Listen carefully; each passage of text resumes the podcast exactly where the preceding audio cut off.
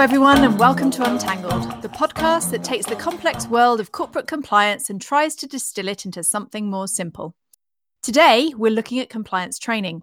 We've all experienced it, some of us have even created it. And yet, still, here we are in a world where training is boring and doesn't actually get the job done. Here today with me are Jim, Alex, and Andre, who are keen to share their own perspectives on this topic. Hi, chaps. Hello. Hey, Stephanie. So, you tell me, why does compliance training suck? I'm not sure where to start, Stephanie, because every time even I receive compliance training being a compliance professional, I sort of mentally get ready for a daunting 20 minutes to half an hour where I know I would have to click through the slides because um, on one hand, I know the content. On the other hand, the content is pretty obvious. I think it's just the general perception that compliance training is something you have to do and uh, you are expected to do and you have a deadline. But I'm I'm not even starting that with the with the perception or anticipation that I'm going to learn something out of it. It's uh, I think it's just the general perception that this is a a necessary evil um, I'm not sure, Alex or Jim, what's your experience? I always, I always find that compliance training done badly, like any training, um, is dull. And I think to your point, Stephanie, it's it is because of the way that it's delivered. It's not because of its being compliance. I think there's this tendency sometimes, especially, and I don't mean to pick on lawyers, but there's a tendency to feel like we need to teach people everything about a subject. So if it's legal related, we're going to tell them what the law says. And I've I've seen it, my personal experience. I've seen sanctions training with pages and pages of relevant legislation just copied and pasted, and then somebody stands up and reads through it, which isn't really that good and is pretty dull. So when it's done like that, it's it's really bad, quite frankly. And I switch off, and I'm meant to be someone who's a practitioner in that area, and I'm supposed to understand it, and I lose the flow because it's just not relevant. So I think that's one example. Another example, I suppose, from a compliance, more compliance specific, is that sometimes it's focused too much on do's and don'ts. In fact, I've I've seen slides that are called do's and don'ts, which is helpful. You know, it's a checklist, I suppose, but it's not really training. And and do you need to get 20, 50, 100 people on a call or in a room with a slide that says do this, don't do that? So, so for me, that's probably a starting point as to why I'd say that compliance training can be, like any training, dull if it's done badly. Yeah, I, th- I think also where you have companies that do not invest the budgets for, to do compliance training and instead rely on overconfident compliance professionals who think, well, it can't be that hard, can it, to produce effective training? And because their time turns out it can be it can be indeed, and and often because they're time poor, because you know they they want to make sure every word from the policy is in there so that they can get 100% accuracy. Um, it's it's incredibly dull, uninformative, and and again because they've lulled themselves into a false sense that it's an easy thing. And of course, being an instructional designer is a profession in itself. So I, certainly that's the worst type of training I've seen. Uh, also, I think because there's an efficiency in producing e-learning centrally and, and firing it out to everyone under the sun, irrespective of their job, irrespective of where they sit in the value chain. It means again you get a very bland training that's not really tailored to any any particular reality that anyone lives, but it's it's easier to do, it's cheaper to do, it's more efficient to just fire it off, and you get the auditability, which again keeps compliance professionals happy, but ultimately sows misery into the minds of every poor person who has to open that e-learning into the future, and inc- indeed that includes us. I, I have to say though, that e-learning done well, like any training, is great. I, I, I did a conflict of interest training session uh, not too long ago, and I've got to say it was excellent. It was e-learning. Everyone's doing it. Uh, it's not tailored to the individual, which I think you know there's arguments for for for making it more role specific. But it was really really good. It was good because it it told us the theory, but in a nice way. So speaking more about principles, then it gave us some really good examples to work through ourselves. And it wasn't a test. It was simply, oh, what do you think of this? And then some options, and you click on that, and it would give you some information pitched at the right level. So it was it was actually helpful, and it got you as the participant to think about the scenario rather than telling you, "Oh, here's a whole load of text about conflicts of interest. Read it, and then tell us you've read it and understand it." Yeah, and and and not based on a test at the end, which which is really just a taste of. Uh, sorry, excuse me, a test of whether you read the document, as often happens. Is you know they a multiple choice, which just sets you really obvious um, questions or questions that are purely just based on did you read section 3.2 of the policy? Um, Does anyone ever answer them wrong just for fun because they're so obvious? Bob comes up and asks you for an envelope full of £500 in return for making a sale. Do you accept it or not? Yes, I, accept I mean, it.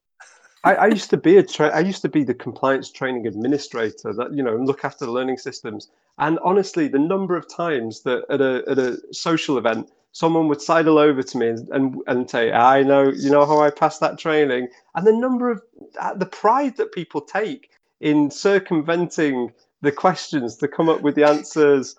It, I think again, it shows that it's they see it as Kafkaesque.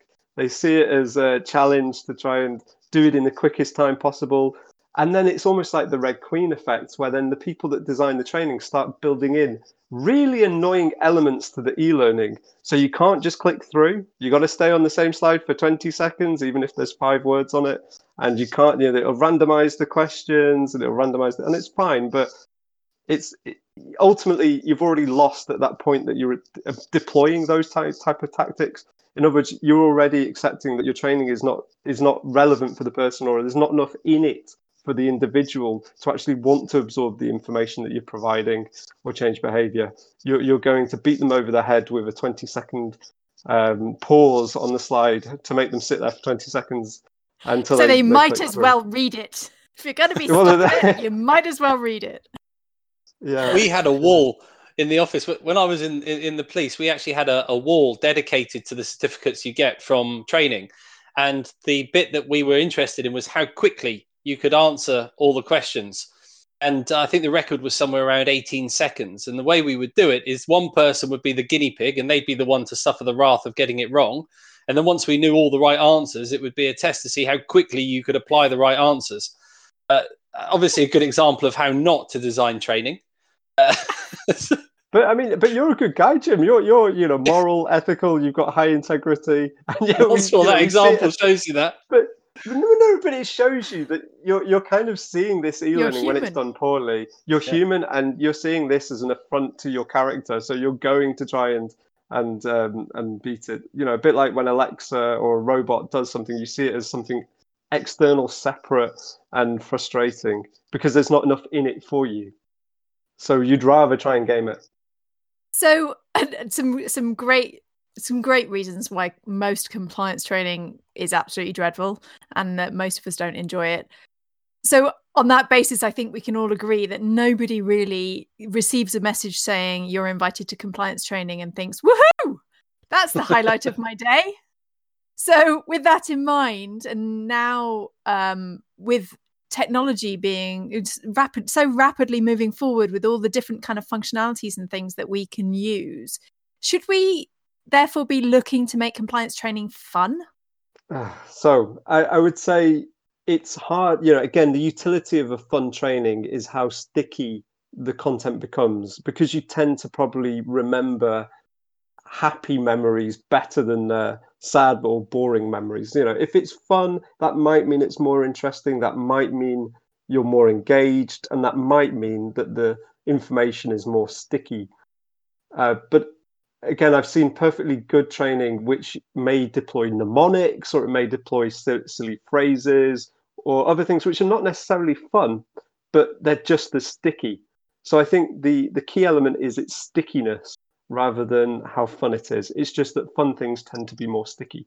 and that's where Stephanie, I, don't think it's just about technology as an evolution. It's just also an evolution of the compliance function where we do need to recognize that if we want training to be engaging and effective and interactive, it actually has to be done by professional training managers or for with of compliance managers who have the skill set of how to make training um, well relevant because uh, it's not just about putting the policy on a slide deck and doing that a presentation or ELMS uh, set of, of screenshots. Uh, it's about making the training that reaches to the audience and uh, sticks to Alex's point. I, I think that's where technology clearly helps because at the moment, even in the public domain, there are so many features where you can uh, use the power of AI to help you make your slides look better, right? Or you have uh, a database of stories and uh, uh cartoons and screenshots you can potentially build into your materials very easily. That that makes all of that accessible. But I think we do need to go back to the basics as to what is the purpose of the training and why we are doing this. Because if we are missing uh, that excitement and engagement at the beginning and people are not curious to learn something new or they are not excited about the topic or presenter, uh, they will probably have less attention to whatever content we want to produce. So I, I agree, technology can be the driver if you just simply make the training more accessible, that it pops up on your uh, company mobile phone, right? Or it just uh, a, a pop-up when every time you log into your laptop, you have to do a short quiz or there is an update. But where it needs to start is is the well the excitement and engagement that will make people want to attend the training or discover the training in the first place.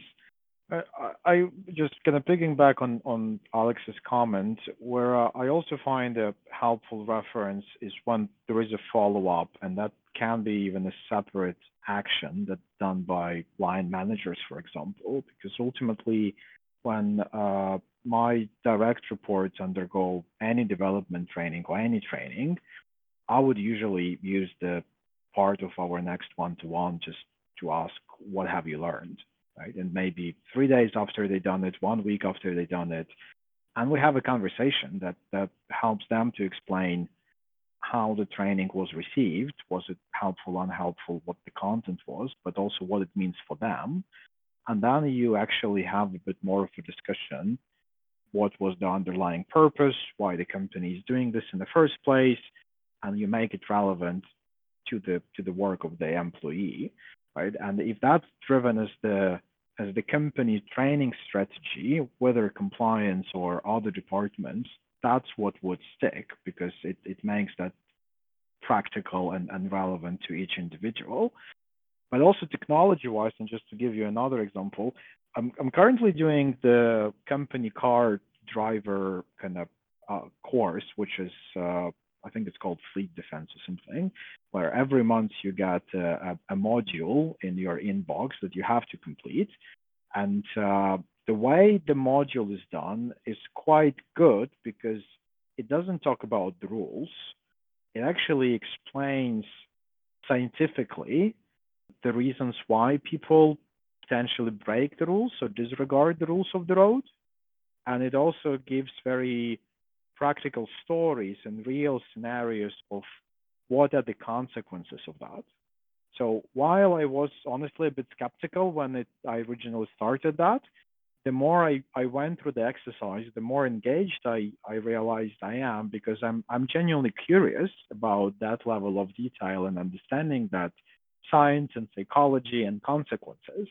It's more perception uh, questions, right? Would you would you believe this is the right or wrong decision or how can you mitigate a risk of getting into collision right or what are the steps you need to take to to do something better so it actually uh, transforms the question from a typical yes or no true or false or choose the multiples uh, into something that uh, makes me as the trainee to think what what would I have done in these circumstances, and that means I I got the training message, but uh, that's where I think this strategy of of uh, building that as a model and uh, having a routine follow up that it's not just the training done once and then we forget about that until next March when we have to to do the refresher course because it's done month by month, topic by topic.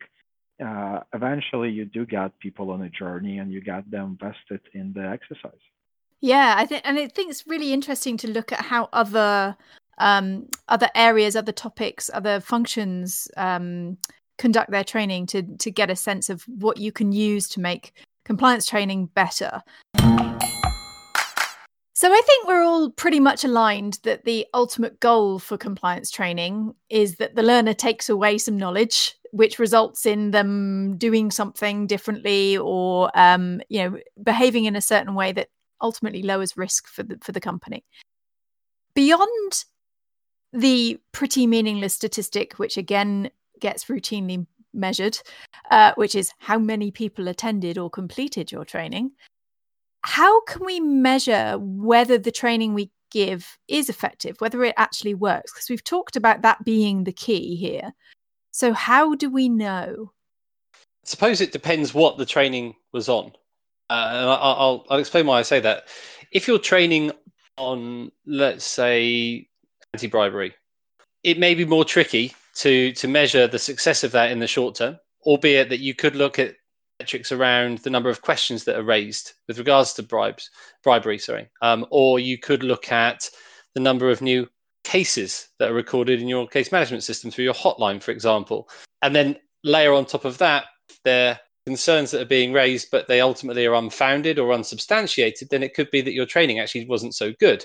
If though you've you've had a number of cases raised and that they are being substantiated following the training, it may be that you've trained people really well and suddenly people are identifying things that have been going on for a long time and now they understand them they're able to report them better. That's one way but obviously it's that they're not they don't stand on their own as independent metrics because there's so many other things that could influence that. That's one way i suppose.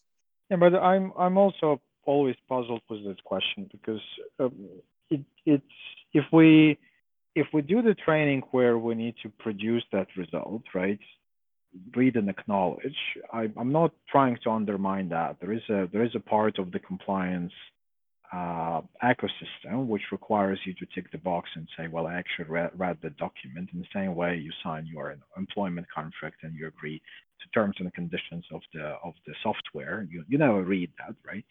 But um, where the measurement or effectiveness in terms of compliance training, if we look at compliance as the people business, right, and us influencing hearts and minds of people we work with, that's down to that engagement. Sometimes the best measure is to see the, I know, how the message resonates with the audience and whether people actually listening to the presenter, or whether they are sitting on their iPhones and doing something else, uh, or whether you have any follow-up discussions in, in cafeteria over the coffee about topics that are relevant to what you've just delivered the training on. And, and you can't simply measure that with a particular KPI, and therefore you can't really report it and benchmark you know, one office against another. But uh, that's where I'm not sure there is a, a measurable component because it's sometimes down to that personal engagement and personal relationship. Can you not just easily measure that though then by then asking the people who attended the training what they thought of it? And I'm I'm just minded to think of, you know, when you go through airport security these days, or use a, a bathroom in a service station, the same same methodology seems to apply, is that they ask you, How was your experience today? And you press a button with a smiley face or a sad face or an angry face on it and you could use a very similar methodology yeah. with compliance training that basically just gives you that feedback. Did people find it useful? You know it, it, it doesn't or did people were people engaged with it? And yes it's not a it, it's still a subjective measure but at least you're saying to people was this something that you found useful? You're not just relying on the vested interest of the person delivering the training to say yeah it was really good. Yeah i, I agree stephanie and that's where i i personally don't find like topic based or uh, specific training on specific topic uh, most impactful, I, I, think the training needs to be done as, as a training plan, right? And as a strategy, because only then you can connect the dots and you connect that impact and you can see the, the consequences. Even to the comment that uh, uh Alex has made earlier, right? If you if you do the next compliance training, which can be on a different subject, but in that training you you do refer to the prior one, or to make it more interactive, you actually ask some questions that are relevant to the prior module or prior topic that was discussed two weeks ago, one, one month ago. That ensures this continuity and actually allows you also to measure whether people remember what the training, the first training was about when they do the, the second module. But uh, that, that goes down to the to the training plan and strategy. And there are other touch points along the way which can give you very helpful insights whether your compliance training program is actually making uh, making a change. What what I would add, and I only only I didn't I promise I haven't looked this up in preparation for this podcast, but there's the Kirkpatrick's four levels of training evaluation. And do you know why I can remember it's called Kirkpatrick? It's because I had good training at one point that uh, linked it all to Star Trek and Captain. I was going to say it has to be a Star Trek Stewart. link. Yeah, no, it is Captain Kirk and uh, Patrick Stewart, who played um, the other one, Jean-Luc Picard. Picard. Now, I, I, I, can remember that. Um, I can remember as well that the first level of training evaluation is really how you feel. You know, how what's your emotion towards that training? How did it make you feel? So it's a bit a bit woolly, a bit wishy-washy as you move through, I can't remember all the levels, but as you move through, the final level is then the performance benefit for the company. Now, again, as you go then to that higher level of assessing the impact of training, it becomes much more difficult to actually pin it down to that training. Because to your point, Andre, around all the other interventions that you'll bring in, all the other things you'll do to try and affect behavior, from tone at the top, from lots of other interventions, you know, communications, who knows what it's hard then to say, well, the fact that someone blew the whistle on something is as a result of I did whistleblowing training six months prior. Could also be many other factors. Could be a sense the culture that you've created, the sense of psychological safety, etc., etc. But you can certain and the very least that people should do is seek feedback on the training and and, and ask, but not just how they feel, which is level one, the most basic, it's also give me concrete examples how you've used that in the past two weeks. And then that makes them, it forces the person to actually consider and actually visualize themselves as well, even if they haven't put it into effect, visualize themselves putting it into effect. Um, I think the thing you're raising as well, Andre, is repetition, repetition, repetition. And it, to the earlier question, doesn't need to be fun, frankly. It just needs to be sticky. And if you repeat something over and over again, if you've got a very multi channel approach where you're leveraging the leadership, where you're leveraging other communicators, it's repetition, repetition, repetition. So you need a pretty good uh, messaging house and a really good training plan to know what are the uh, phrases that we'll use. And we've seen phrases be very effective in all kinds of uh, political spheres, from Brexit to uh, presidential debates and everything else, there's always a phrase. And again, if you've got your messaging house set up correctly and you're using a multi channel approach, you're on to a good winner. It doesn't necessarily need to be fun, you just need to repeat it, like I've done several times about repeating and being sticky. Fantastic. So, bringing this all together, what are the uh, what are the silver bullets that that we need to use to make our training better? We've we've talked about a whole bunch of examples. Um, what is each one of yours top tip that you would give to somebody who's creating and delivering compliance training for it to be effective? I'm going to jump in. And we haven't actually spoken about this, but I'm going to I'm going to lead with it uh, for that very reason. Emotional attachment.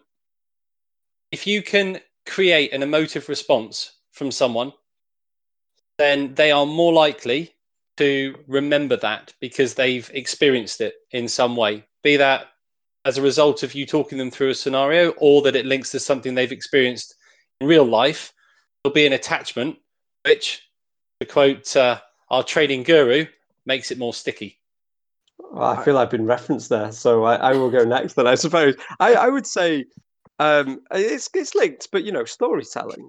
You know, tell us tell a story, and it, you know, stories have emotion. Stories have a beginning, a middle, and end. They consider there's there's maybe even some kind of plot twist.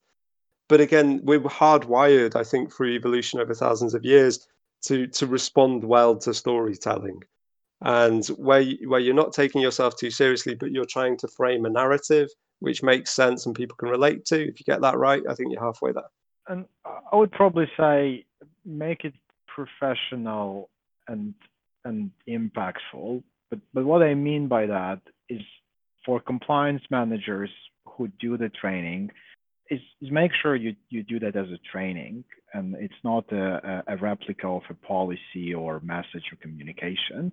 And if you know how to make impactful training, well, great, you're already more successful than than many of, of, of your peers. Uh, if you don't take time to learn that, right, you can leverage your internal training department in the company. You can Google what Kirkland Kirkpatrick evaluation is and you can figure out how to make training in a way that that resonates. Uh, and I think starting with that premise will make whatever material you produce uh, much more impactful at the end, and uh, will will make you a better professional. Fantastic. So some great tips there. I think I think the one I'd just add to the end of that is, you know, following on from you know Kirkpatrick, whatever his name was, is to get the feedback from the participants because I think you know going back through that list if you if you get emotional engagement from the trainees if you're using storytelling to to help get that engagement and to make the content sticky if you have something that's impactful it's meaningful to the participant and they know why it's there for them and then ultimately you get their feedback so that you can make sure that it was good and you can improve it as you go then i think ultimately you're going to be in a position where you know you're not going to create compliance training that sucks. And frankly, everybody's going to love you for that. So, thanks very much, everybody. Thanks for joining us for another episode of Untangled. Get in touch via LinkedIn and let us know what you think. Join the discussion and get involved, and we'll see you next time.